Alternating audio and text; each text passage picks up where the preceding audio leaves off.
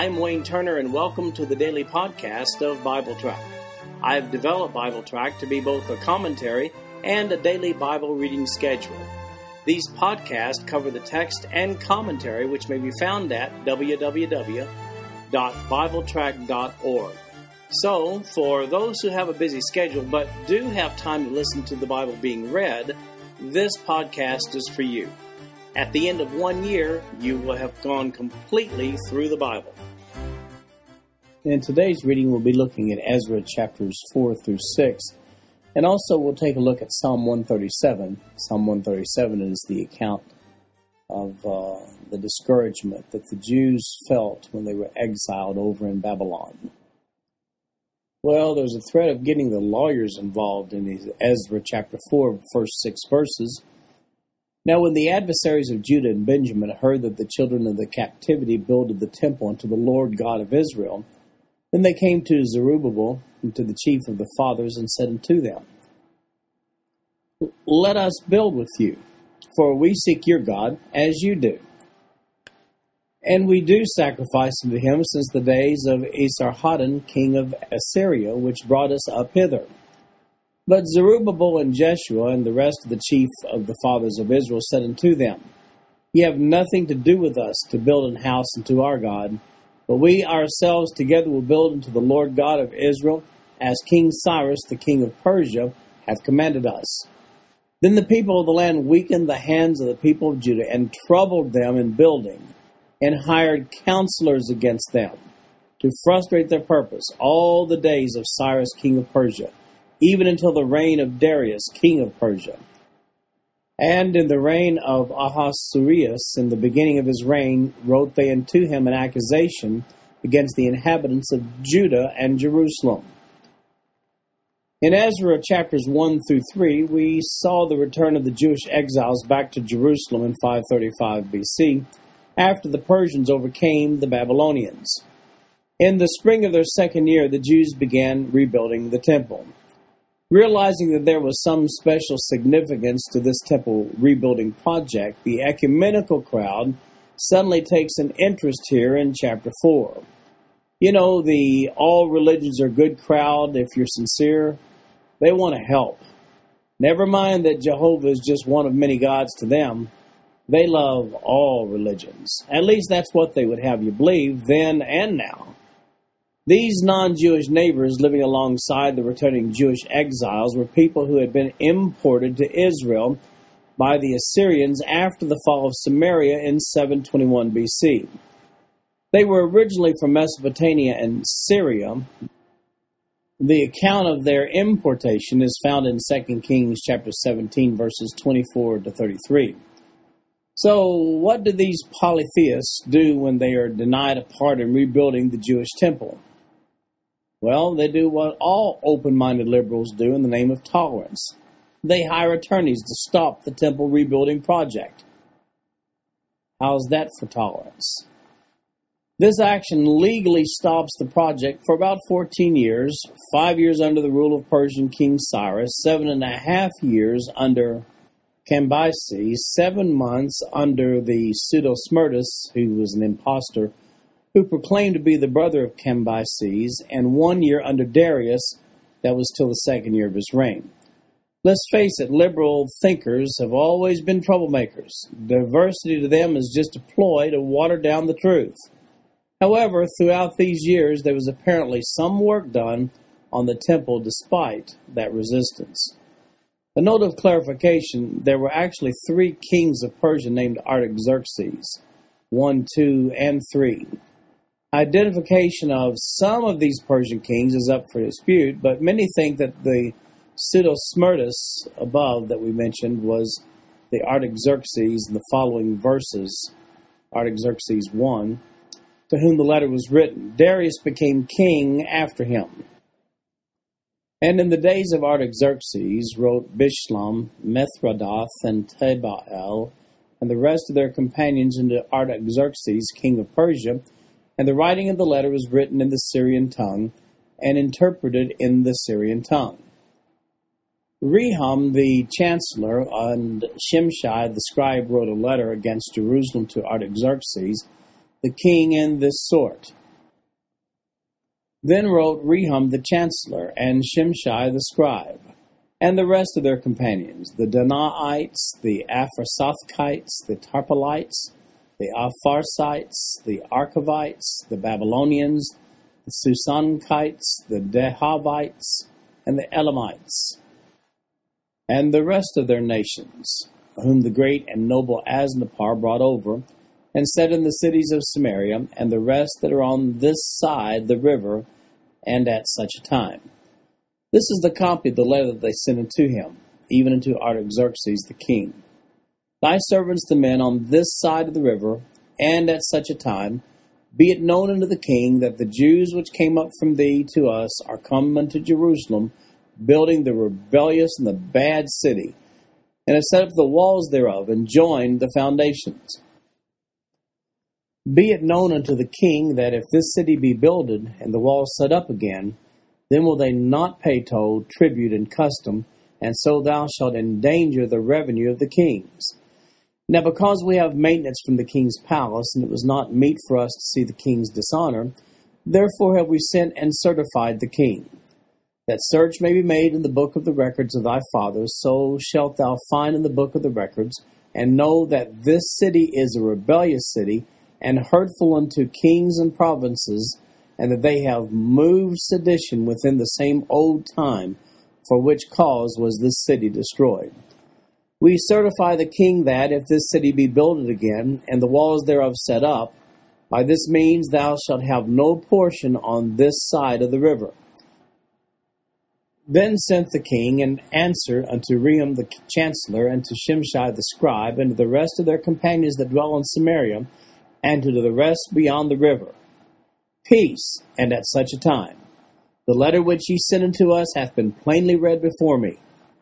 And I commanded, and search hath been made. And it is found that this city of old time hath made insurrection against kings, and that rebellion and sedition have been made therein there have been mighty kings also over Jerusalem, which have ruled over all countries beyond the river, and toll, tribute, and custom was paid unto them. Give ye now commandment to cause these men to cease, and that this city be not builded, until another commandment shall be given from me. Take heed now that ye fail not to do this. Why should damage grow to the hurt of the kings? Now, when the copy of Artaxerxes' letter was read before Rehum and Shimshai the scribe and their companions, they went up in haste to Jerusalem and to the Jews, and made them to cease by force and power. Then ceased the work of the house of God which is at Jerusalem, so it ceased until the second year of the reign of Darius, king of Persia.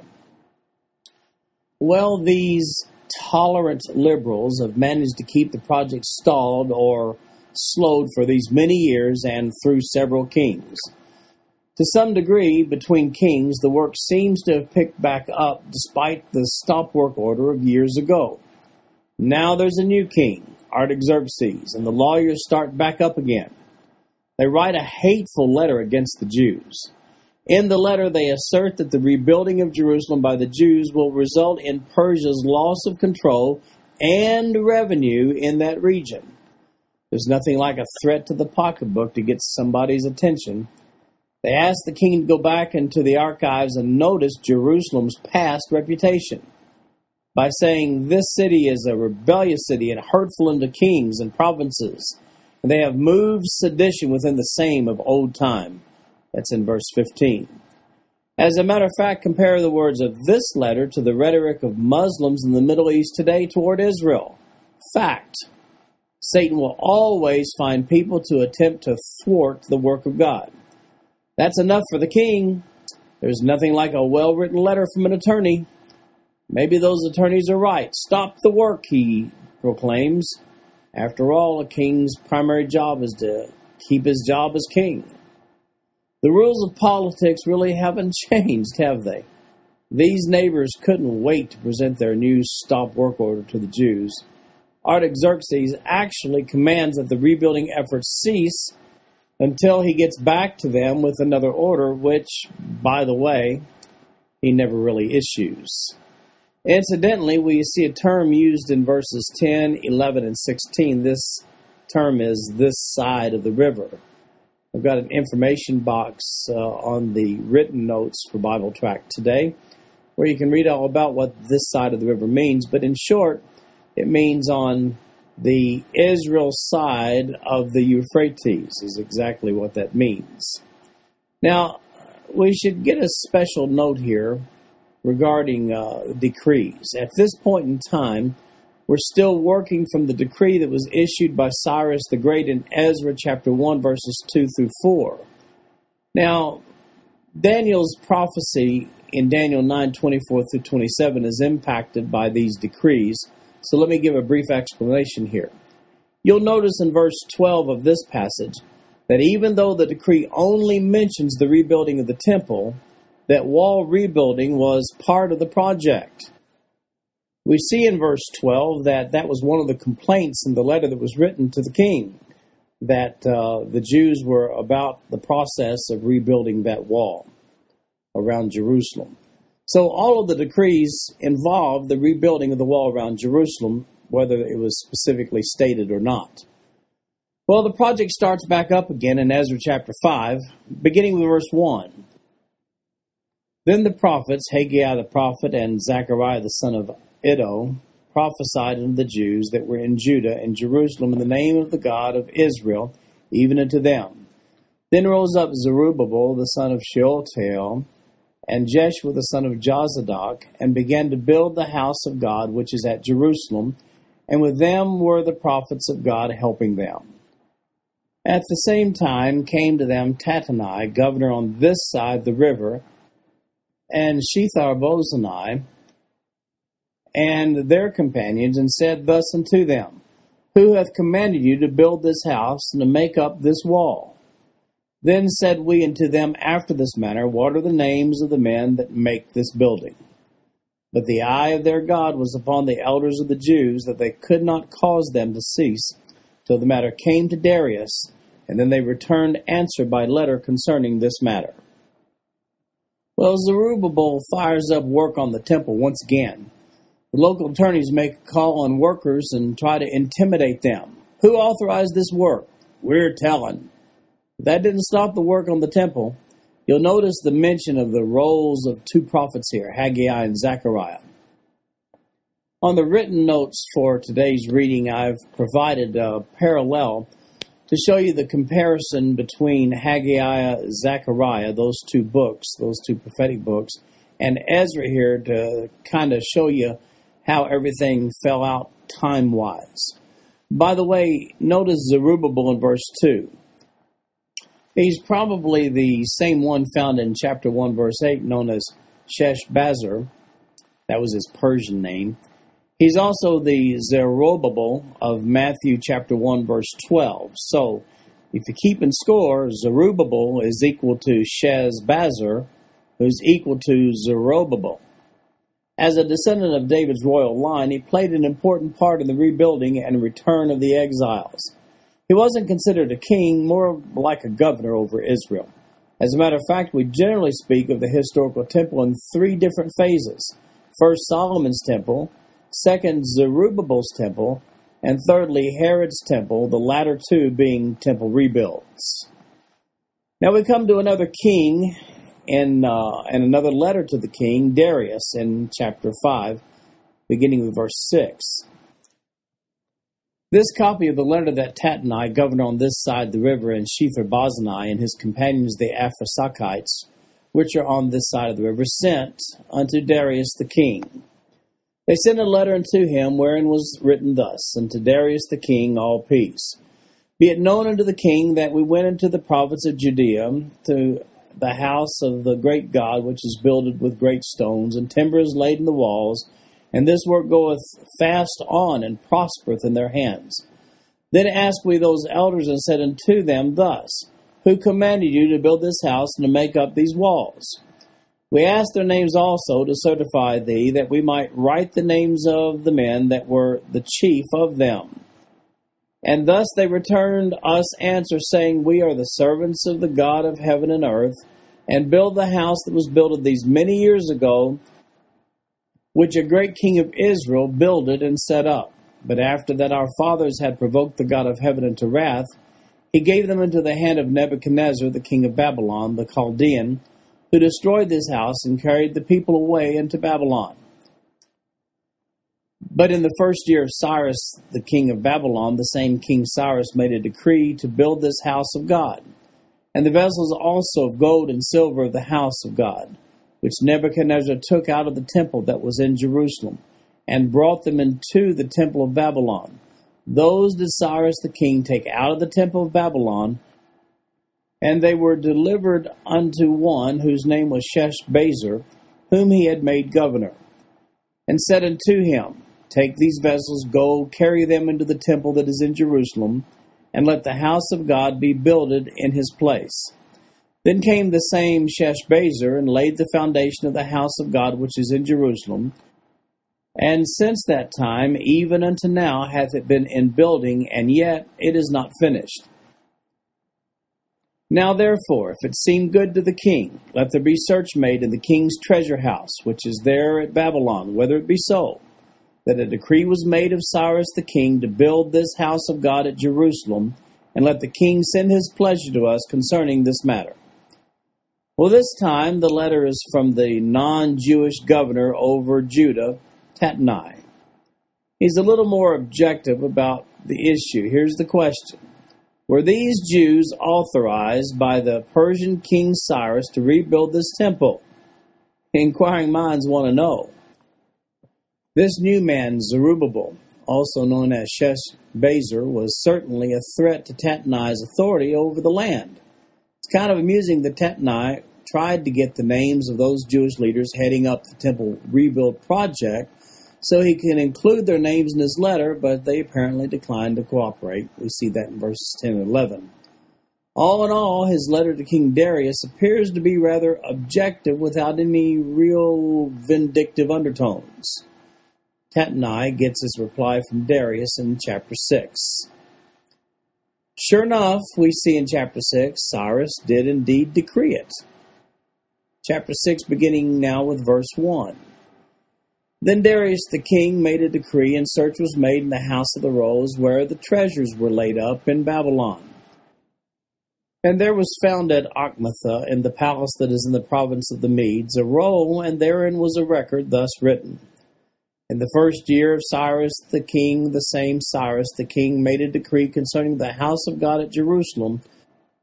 Let the house be builded, the place where they offered sacrifices, and let the foundations thereof be strongly laid, the height thereof threescore cubits, and the breadth thereof threescore cubits, with three rows of great stones, and a row of new timber, and let the expenses be given out of the king's house and also let the golden and silver vessels of the house of God, which Nebuchadnezzar took forth out of the temple which is at Jerusalem, and brought into Babylon, be restored, and brought again into the temple which is at Jerusalem, every one to his place, and place them in the house of God. And therefore Tatnai, governor beyond the river, Shethar and your companions the Apharsachites, which are beyond the river, be ye far from thence. Let the work of this house of God alone. Let the governor of the Jews and the elders of the Jews build this house of God in his place. Moreover, I make a decree what ye shall do to the elders of these Jews for the building of this house of God, that of the king's goods, even of the tribute beyond the river, forthwith expenses be given unto these men, that they be not hindered and that which they have need of, both young bullocks and rams and lambs for the burnt offerings of the God of heaven, wheat, salt, wine, and oil, according to the appointment of the priests which are at Jerusalem, let it be given them day by day without fail, that they may offer sacrifices of sweet savors unto the God of heaven, and pray for the life of the king and of his sons. Also I have made a decree that whosoever shall alter this word, let timber be pulled down from his house, and being set up, let him be hanged thereon, and let his house be made a dunghill for this.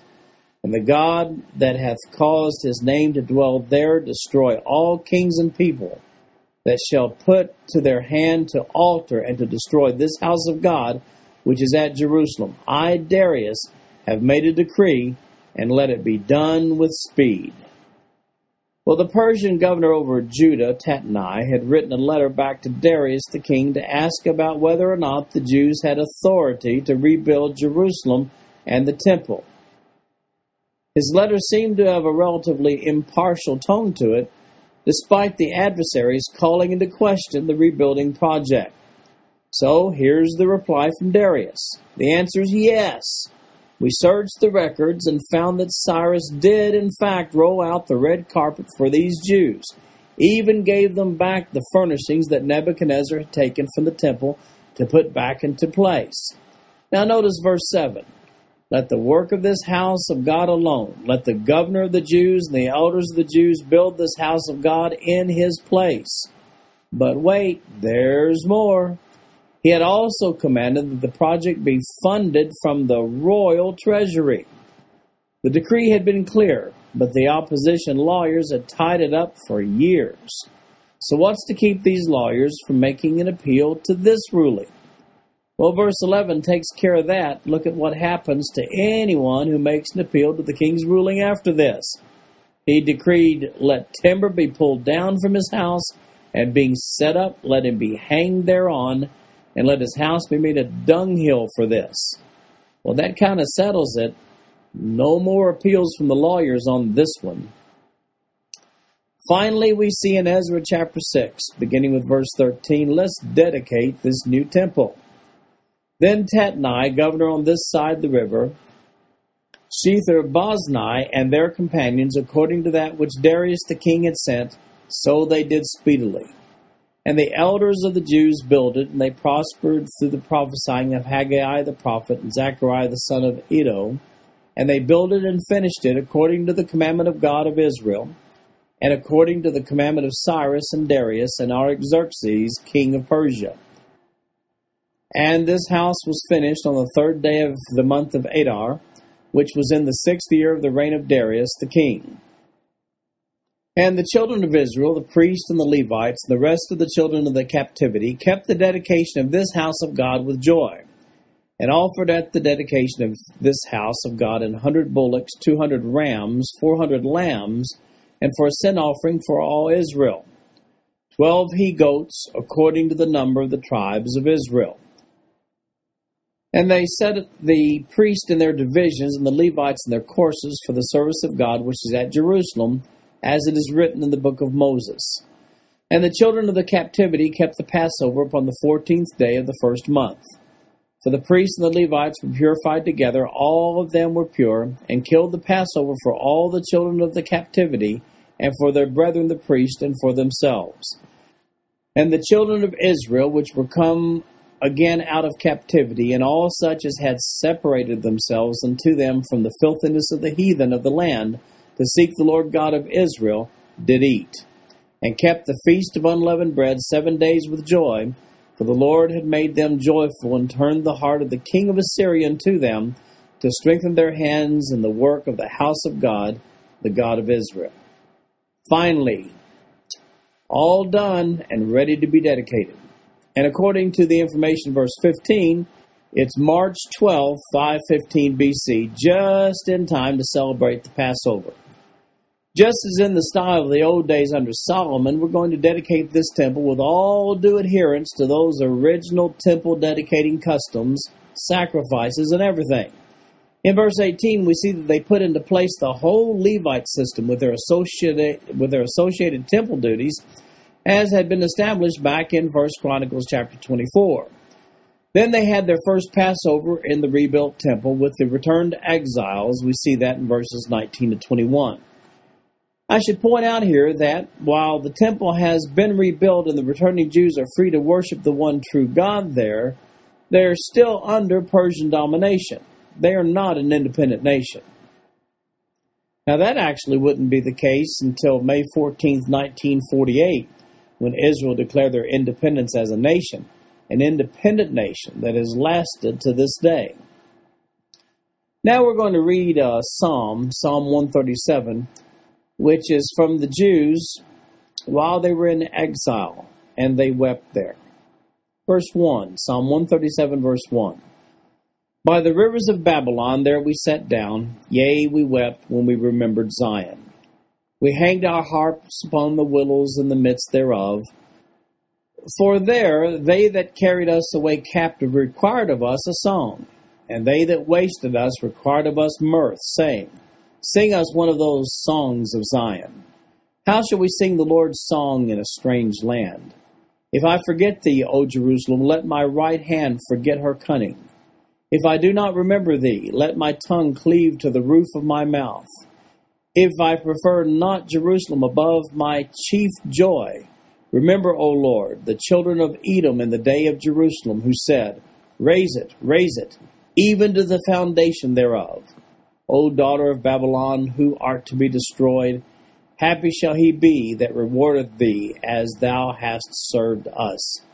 Happy shall he be that taketh and dasheth thy little ones against the stones. This is a sad psalm. It speaks of the time in Israel's history when Jerusalem had fallen to the Babylonians in 586 BC, and the inhabitants were exiled to uh, to land that's today found in modern day Iraq next to the Tigris and Euphrates rivers. That was far, far from home. This psalm reflects their discouragement, but that's not all. This psalm also implicates the Edomites for their pleasure that they received in Jerusalem destruction by the Babylonians. Verses 8 and 9 are particularly sobering. This unknown psalmist, who was obviously one of the exiles, he anticipates the day when Babylon will receive the same level of sorrow that they had inflicted on God's people. Like I said, it's a very sad psalm. This concludes our podcast for today. I'm Wayne Turner, and if you'd like to read along with our commentary online, go to www.bibletrack.org. Thank you for listening in today. The background music for these podcasts is an original composition written by the music director of Fayette Bible Church, Paul Walker.